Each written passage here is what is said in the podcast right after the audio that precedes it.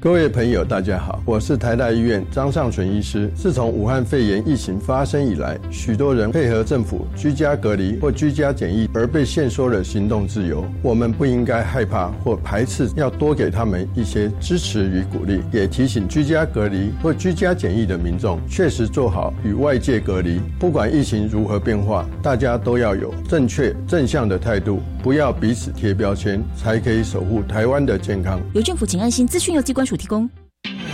生态保育训练家集合，爱地球、爱动物、爱挑战的你，跟着我们进入 MIT 生态道馆，一起收集徽章，提升等级。你也可以成为 Super Zan 的生态保育大师哦！每个星期一中午12:30 ，MIT 生态道馆准时开馆。Made in Taiwan。我一直觉得小朋友们带给我的比我给他们的还多，动力来源变得很纯粹，充满笑声和理想的方向。每一次服务相遇的感动与祝福，都是彼此无形的礼物，鼓励青年对自己所关注的议题展开服务行动，奖励青年自组团队参与志工行动计划，全年度受理申请。以上广告由教育部提供。大家好，我们是 The Wanted 寻人启事。您现在收听的是国立教育广播电台。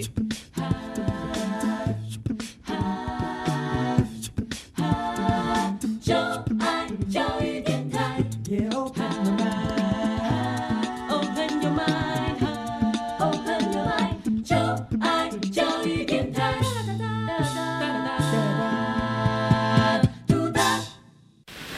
为什么海水是咸的？好奇。原来彩虹不只有7种颜色。观察。我对于气候变迁的议题很感兴趣，想要多多了解。探索。我想发明一种可以让我自动上课的机器人。创意。小发现，小发现，小发现，小发现，小发现。小发现，大科学。小猪姐姐制作主持。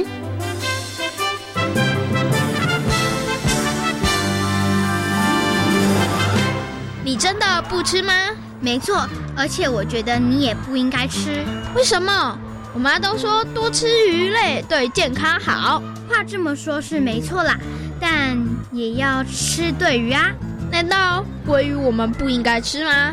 没错，我们要少吃大型的鱼类。那难道要吃小小的鱼吗？菜鸡学院看来要帮你上一堂海鲜指南的课咯。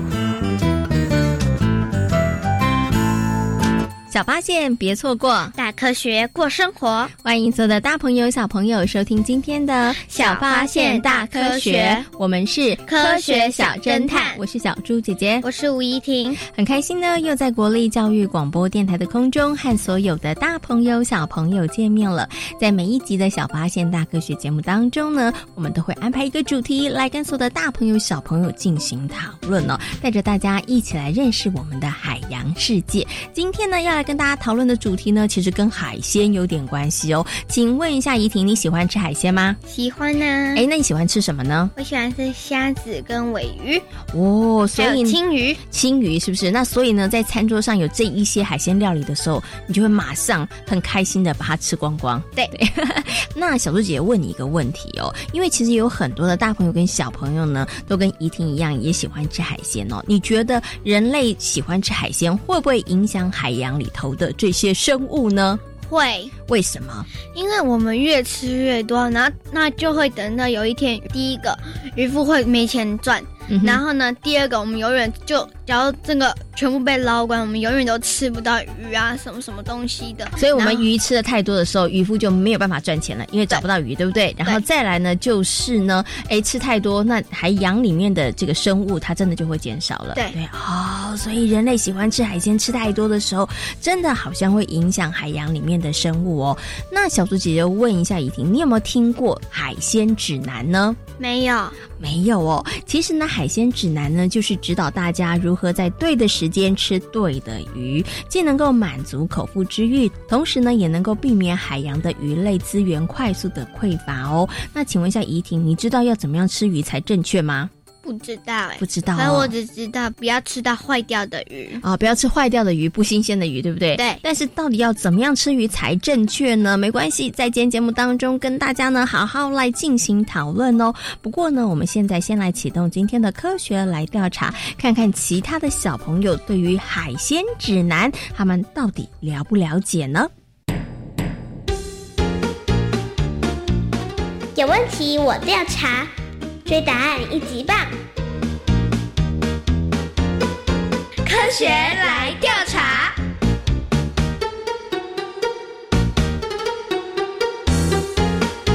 科学来调查总共设有3道关卡，闯关成功就能获得最高荣誉海星奖，答对2道关卡者是海兔奖的得主。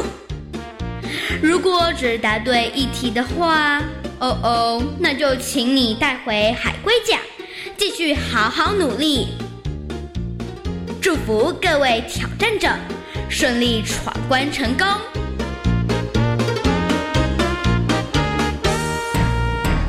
科学来调查，大奖带回家。今天呢，有2位同学要来参与我们今天科学来调查的闯关活动，那他们到底能不能够把我们的最大奖海星奖的荣誉带回家呢？待会儿大家就知道了。先请现场的2位同学来自我介绍一下。大家好，我是吴佳恩。大家好，我是林伟佳。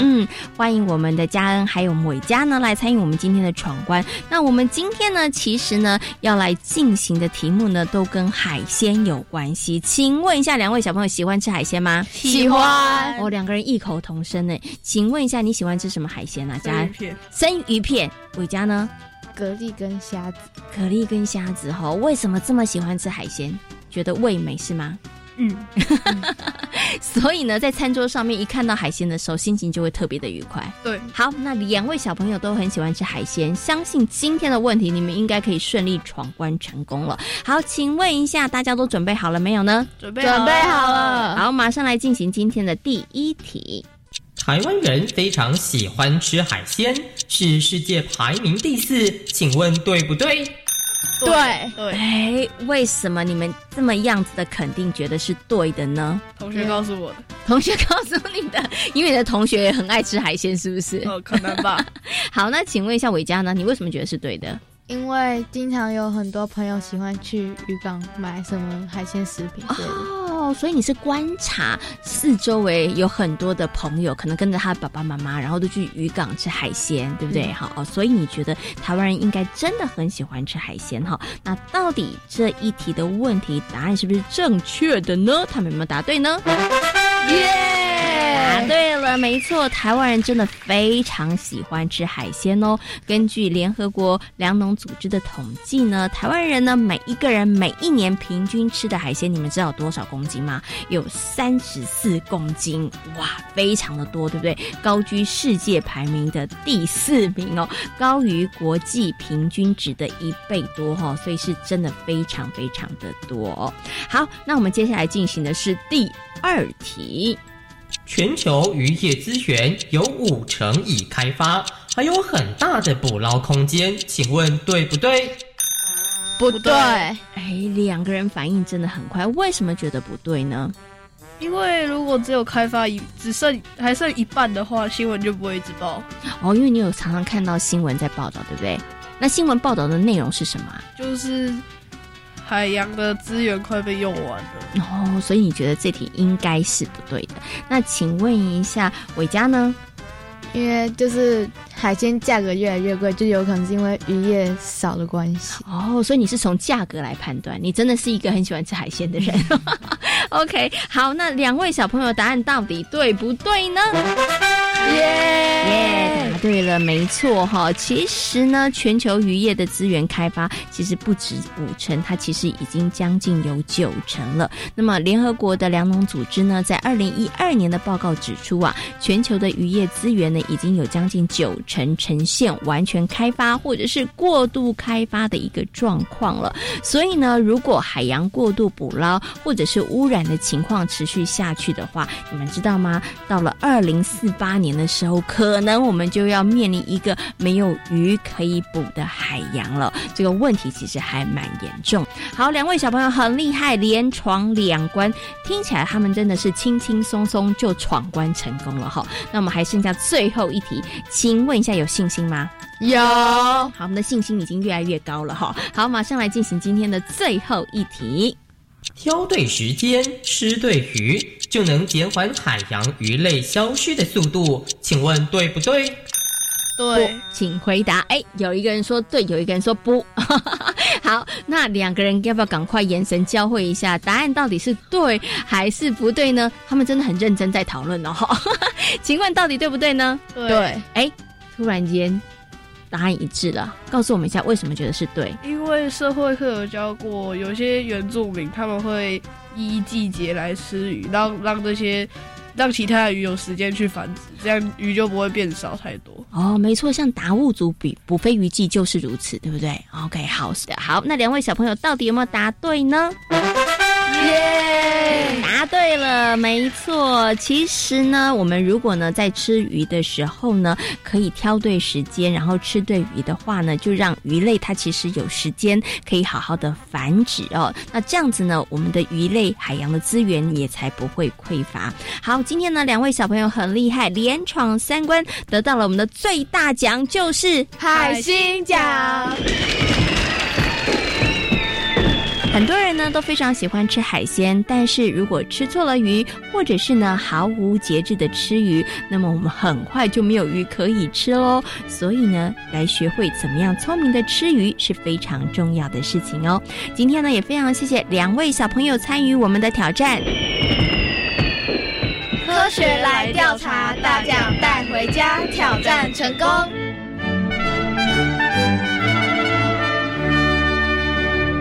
怡婷，你觉得今天来挑战的小朋友他们的表现怎么样呢？很棒，很厉害，对不对？得到了海星奖。如果是你挑战的话，你觉得你也可以得到海星奖吗？可以吧，应该可以，是不是？因为今天的题目，因为我今天感觉今天的题目还挺简单的啊。因为今天题目真的不困难哈。那既然你说题目很简单，那小猪姐姐就额外再来考考你一题，怎么样？好啊，好哦，要接受挑战了。请问过鱼是造成渔业资源枯竭的主因，请问对不对？过鱼就是过度捕捞鱼类啦，对不对？你对于你的答案肯定吗？肯定，肯定！恭喜怡婷，你答对了。Yeah. 没错，过鱼呢是造成渔业资源枯竭的主要原因哦。那当然还有其他的原因咯，像是这个栖地破坏啦、污染啊，或是外来的入侵种，或者是环境变迁都是哦。所以呢，哇，人类真的不要再捕这么多的鱼了哈。那除了不要捕这么多的鱼之外呢，如何好好的来吃鱼，在对的时间吃对的鱼也很重要，所以呢就有了海鲜指南哦。那海鲜指南里头到底有哪一些关于吃鱼的知识呢？接下来呢就进入今天的科学库档案，为所有的大朋友小朋友呢邀请到了台北市海洋教育中心的海洋教师卢主峰老师来到空中，跟所有的大朋友小朋友一起来进行分享。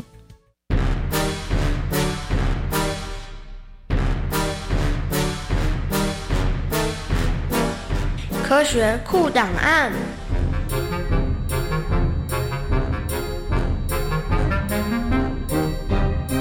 卢主峰，台北市海洋教育中心蓝级海洋教师，擅长海洋生态环境教学。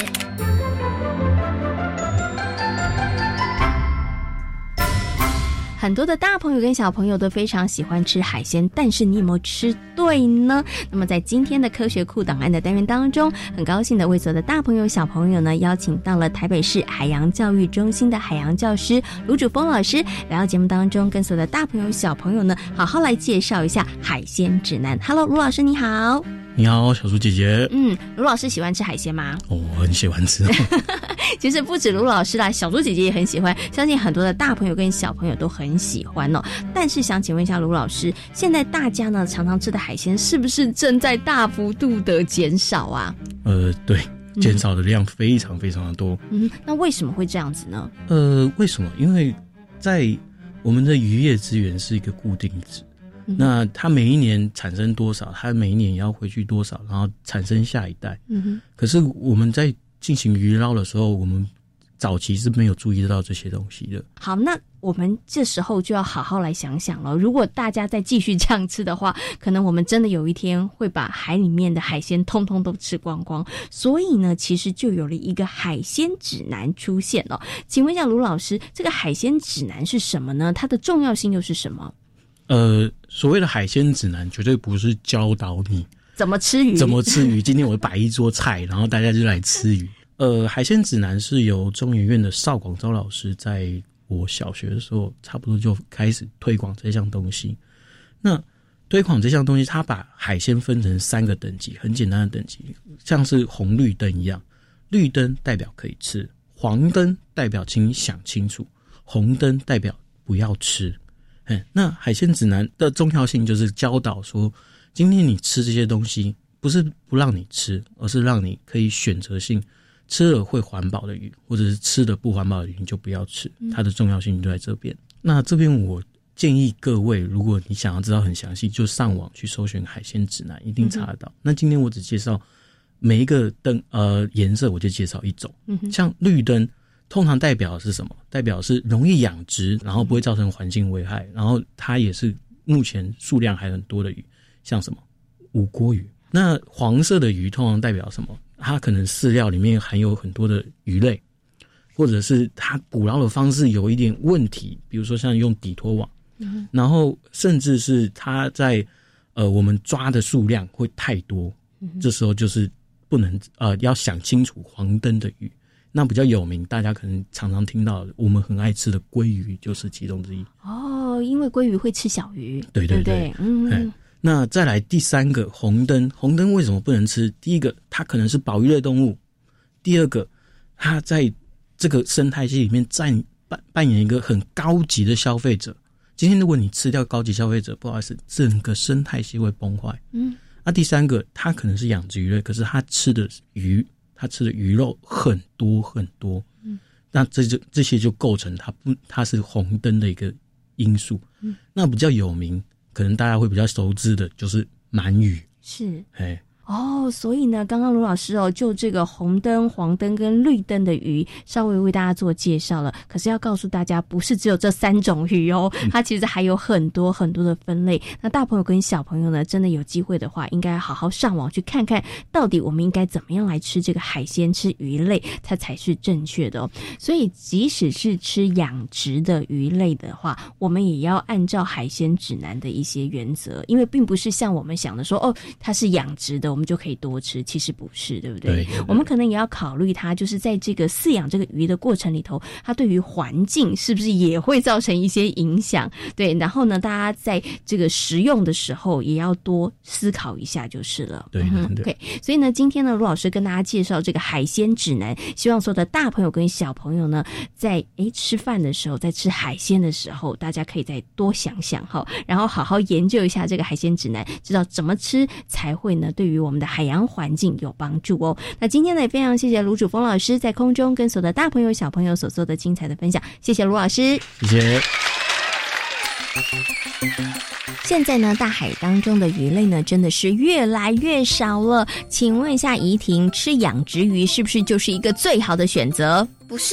不是，没错要看什么样的鱼，像鲑鱼就不太适合哦。那至于呢，大朋友跟小朋友常常在超市你会看到的台湾鲷、台湾乌锅鱼，它其实就还蛮适合多多的吃哦。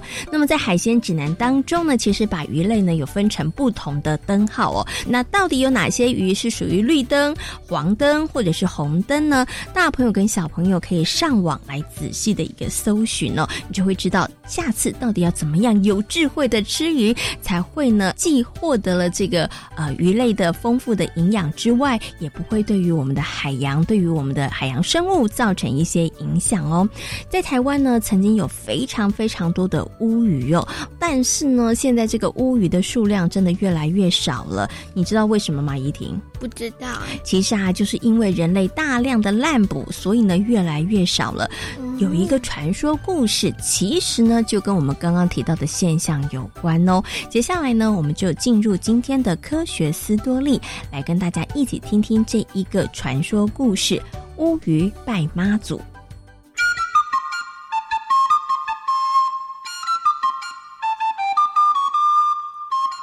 科学斯多利。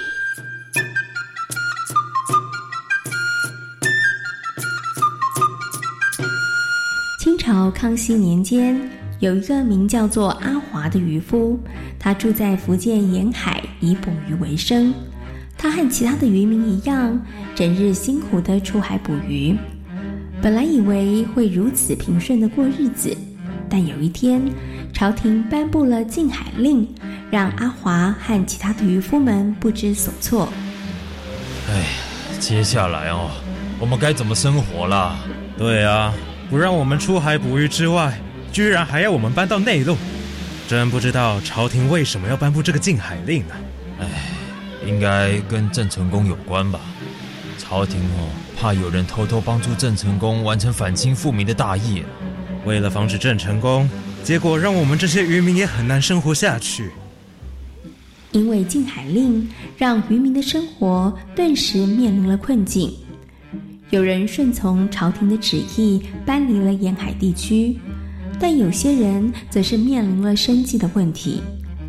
阿华左思右想后，决定要冒险驾船越过台湾海峡到台湾去捕鱼。什么？你要越过黑水沟到台湾？听说在打狗地区有很多乌鱼呢，我可以到那里去捕鱼为生。越过黑水沟太危险了啦！听说10个去，有9个回不来耶。我也知道很危险，但是为了家人我得冒险去试一试啊！难道要在这个地方等死吗？阿华决定冒险驾船越过台湾海峡，一路上他遇到了不少惊险的情况，所幸最后都化险为夷。阿华顺利地抵达了其后的海岸，他发现这里真的有许多的乌鱼。真是太好了，有了这些乌鱼，我们就不愁吃穿了。对了，我得想个办法通知家乡的亲人，让他们也到这里来生活。于是没过多久，家乡的乡亲们也全都效法阿华，跨越黑水沟搬到其后来定居，过着捕捞乌鱼的日子。哇，看来你今天渔获满满哦。大家都差不多啦，现在的乌鱼这么多，你想怎么捕都没有问题啦。没错，看来我们真的来对地方了。阿华和居民们很开心，但乌鱼可就不怎么开心了。因为当母乌鱼被抓走之后，鱼卵会被拿出来做成乌鱼子，根本无法再生出小乌鱼。乌鱼妈妈，你怎么到处游来游去？海龟先生，我在找我的乌鱼宝宝。他们到哪儿去啦？他们应该是被人类带走了。如果是人类带走了，那么恐怕想再找到他们就不容易了。真的吗？乌鱼妈妈好伤心，四处都找不到他们的孩子。于是有天晚上，一群乌鱼决定展开了神秘的报复行动。我们一定要对人类展开反击。没错，既然他们带走了我们的孩子，那么我们也要勾走他们小孩的魂魄。没错。你们听到叮叮当当的鳞片声了没？听到了。等到人类的小孩听到我们的鳞片风铃声，再看到发光的鱼眼，小孩子的心思魂魄就会被勾过来了。太好了，我们终于能够为我们的孩子报仇了。究竟女巫女的计划会不会成功呢？当一阵阵风铃声响起的时候，孩子们忍不住开窗寻找风铃声的由来。哎，那是什么声音啊？好好听哦。那些是人还是鱼啊？怎么有手又有脚，而且还长了一颗鱼头呢？好奇怪哦，他们的眼睛不会发光耶。当孩子们一看到发光的鱼眼，心思魂魄就被乌鱼给吸走了。从那之后，小孩子们不会吃饭，也不会说话。本来只有一两个孩子如此，但是数量越来越多，所以住在其后的居民全都害怕得不得了。孩子们到底发生了什么事？怎么会变成这样子呢？有没有什么方法可以医治他们啊？我问了医生，他们全说没有办法，这下该怎么办呢？对了，也许我们可以拜托妈祖娘娘帮我们想办法。对耶，可是妈祖在福建，该怎么办呢？我要回福建老家供应妈祖圣像来祈后，请她保佑大家平安呢。在居民的期盼下，阿华立刻驾着渔船前往福建，同时还迎请了一尊妈祖圣像返回启后。就在渔船航行到黑水沟的时候，阿华发现船尾跟了许多的乌鱼，同时乌鱼在海上跳来跳去的。阿华正在思考怎么会如此时，他突然晕了过去。当他再醒过来时，看到了一堆长着乌鱼头的人，还有妈祖娘娘。妈祖娘娘，您怎么会在这里啊？阿华，当年我让你们平安来到其后，你们就应该要好好爱惜这里啊。没想到你们却滥捕抓乌鱼，现在乌鱼来找我主持公道了。妈祖娘娘，是我们做错了，请您原谅我们。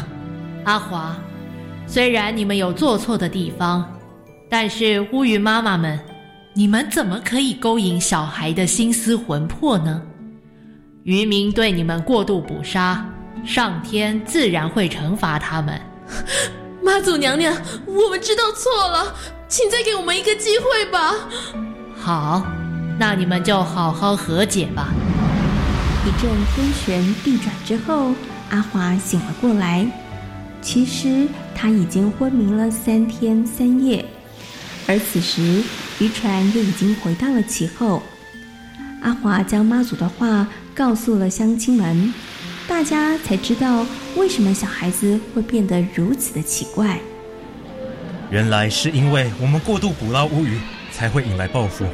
我们得赶快改变我们的行为，否则啊，下回连妈祖娘娘都不会原谅我们啦。没错，我们干脆制定一个时间，这么一来应该就不会过度捕捞了。于是其后的渔民决定，只要过了冬至的第15天就不再抓乌鱼，而且在渔季结束之后还要举行海祭，诵经感念乌鱼。很快的，孩子们恢复了正常。另外，其后也建庙来奉祀妈祖娘娘，也就是现在的其后天后宫。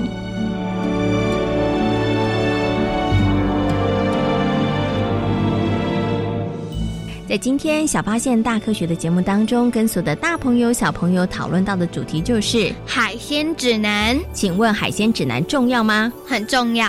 有了海鲜指南之后呢，其实我们就可以在对的时间吃对的鱼，既满足了口腹之欲，同时呢也可以避免海洋的鱼类资源快速的匮乏哦。请问在海鲜指南当中，将鱼分成了哪3种灯号呢？